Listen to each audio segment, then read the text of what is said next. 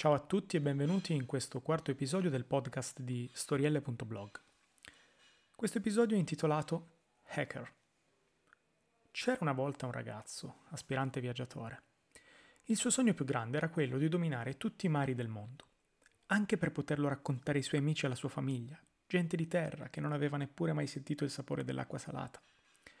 Voleva essere i loro occhi, approfittando del suo non soffrire il mal di mare e dell'amore per il profondo blu oltre che a quello per i tesori e per le grandi battaglie.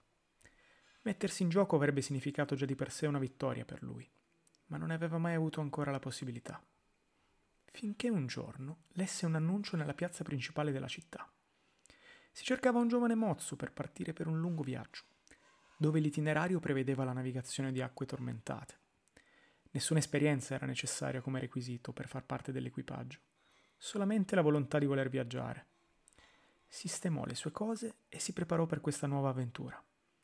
La fortuna ha girato dalla mia parte finalmente, si disse. Così partì, più felice e volenteroso che mai. Come si poteva immaginare, il lavoro del mozzo era duro. Tutte le mansioni più anguste e sgradevoli erano assegnate a lui, ma questo non lo fermava. Il giovane accettava ogni sfida con costanza e caparbietà. Giorno dopo giorno e viaggio dopo viaggio, grazie all'aiuto del timoniere di bordo, ovvero quello che di lì a poco si sarebbe reso conto essere un leggendario pirata, apprese tantissime cose. Il mozzo imparò a cavarsela da solo, ad essere consapevole delle proprie capacità e a vincere le difficoltà delle grandi onde nelle giornate di traversate tempestose. Il pirata insegnò al mozzo molti segreti sul mare, cose che il giovane non aveva mai sentito o immaginato. Più volte si chiese come fosse possibile avere una conoscenza così vasta. Era evidente, le acque avevano ben pochi segreti per il timoniere. Guardava il suo superiore stupito ogni volta che quest'ultimo parlava. Il ragazzo aveva gli occhi spalancati illuminati ad ogni indicazione e considerazione che il timoniere manifestava per il bene della ciurma. Col tempo, discepolo e maestro divennero buoni amici. Anche se il timoniere doveva dimostrare una certa autorità e a volte lo trattava duramente ed era rude col giovane, il mozzo accettava e rispettava questa gerarchia con fierezza e onore. Il viaggio durò parecchio e il mozzo visse mille ed una avventure. Oramai era un pirata. Al ritorno a casa il ragazzo raccontò a tutti del timoniere, delle avventure e di tutto quello che aveva imparato. Adesso anche tutti i suoi amici conoscevano quello che aveva vissuto. Il giovane mozzo andò a tatuarsi sul polso un piccolo teschio che aveva un significato profondo come il mare per lui. Significava tutto, quei viaggi, il sentirsi parte di una comunità che condivideva degli obiettivi comuni e, sì, era anche un motivo di vanto. Finalmente si sentiva a tutti gli effetti un pirata e non vedeva l'ora di andare dal suo mentore per far vedere il segno indelebile che aveva impresso sulla sua pelle chiara, nell'attesa della prossima partenza. Dopo qualche mese, passeggiando per la strada, scoprì da un manifesto che il re aveva ordinato al più grande dei suoi generali di mare di partire per una destinazione lontanissima, per conquistarne le terre e i popoli. Così, visto che il raduno per la partenza era poco lontano dalla sua città e, anche se notoriamente gli uomini dell'esercito del re non vanno d'accordo con i pirati, voleva vedere più da vicino come questi si stessero organizzando per la partenza. Da lontano si iniziava ormai a scorgere la grande flotta di navi, tutte in fila, pronte per salpare.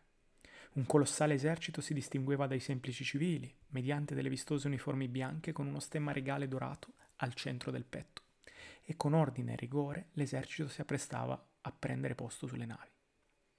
In centro alla piazza, il grande generale, comandante di un'intera schiera di navi, controllava che tutto fosse in ordine per la partenza, dando di tanto in tanto indicazioni ai suoi uomini che subito si sbrigavano a eseguirne gli ordini.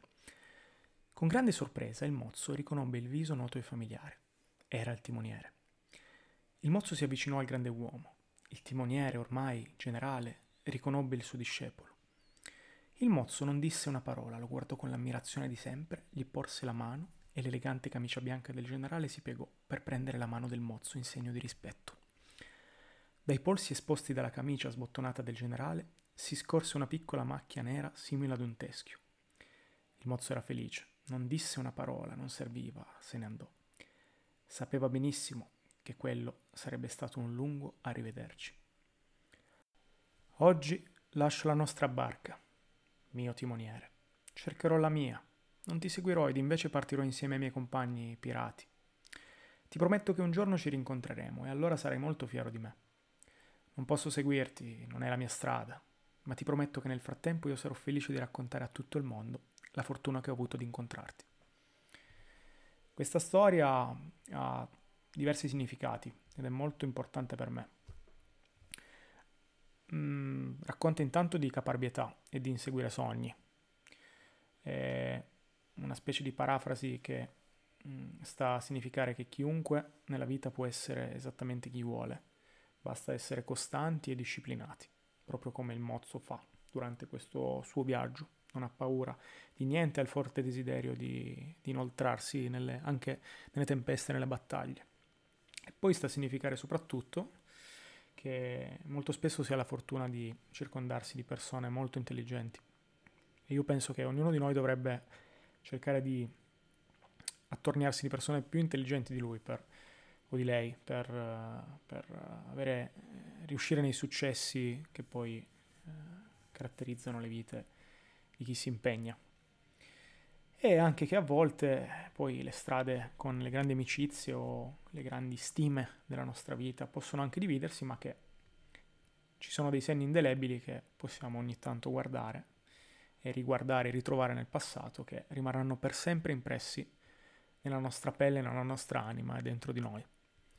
Per questa storiella è tutto, alla prossima.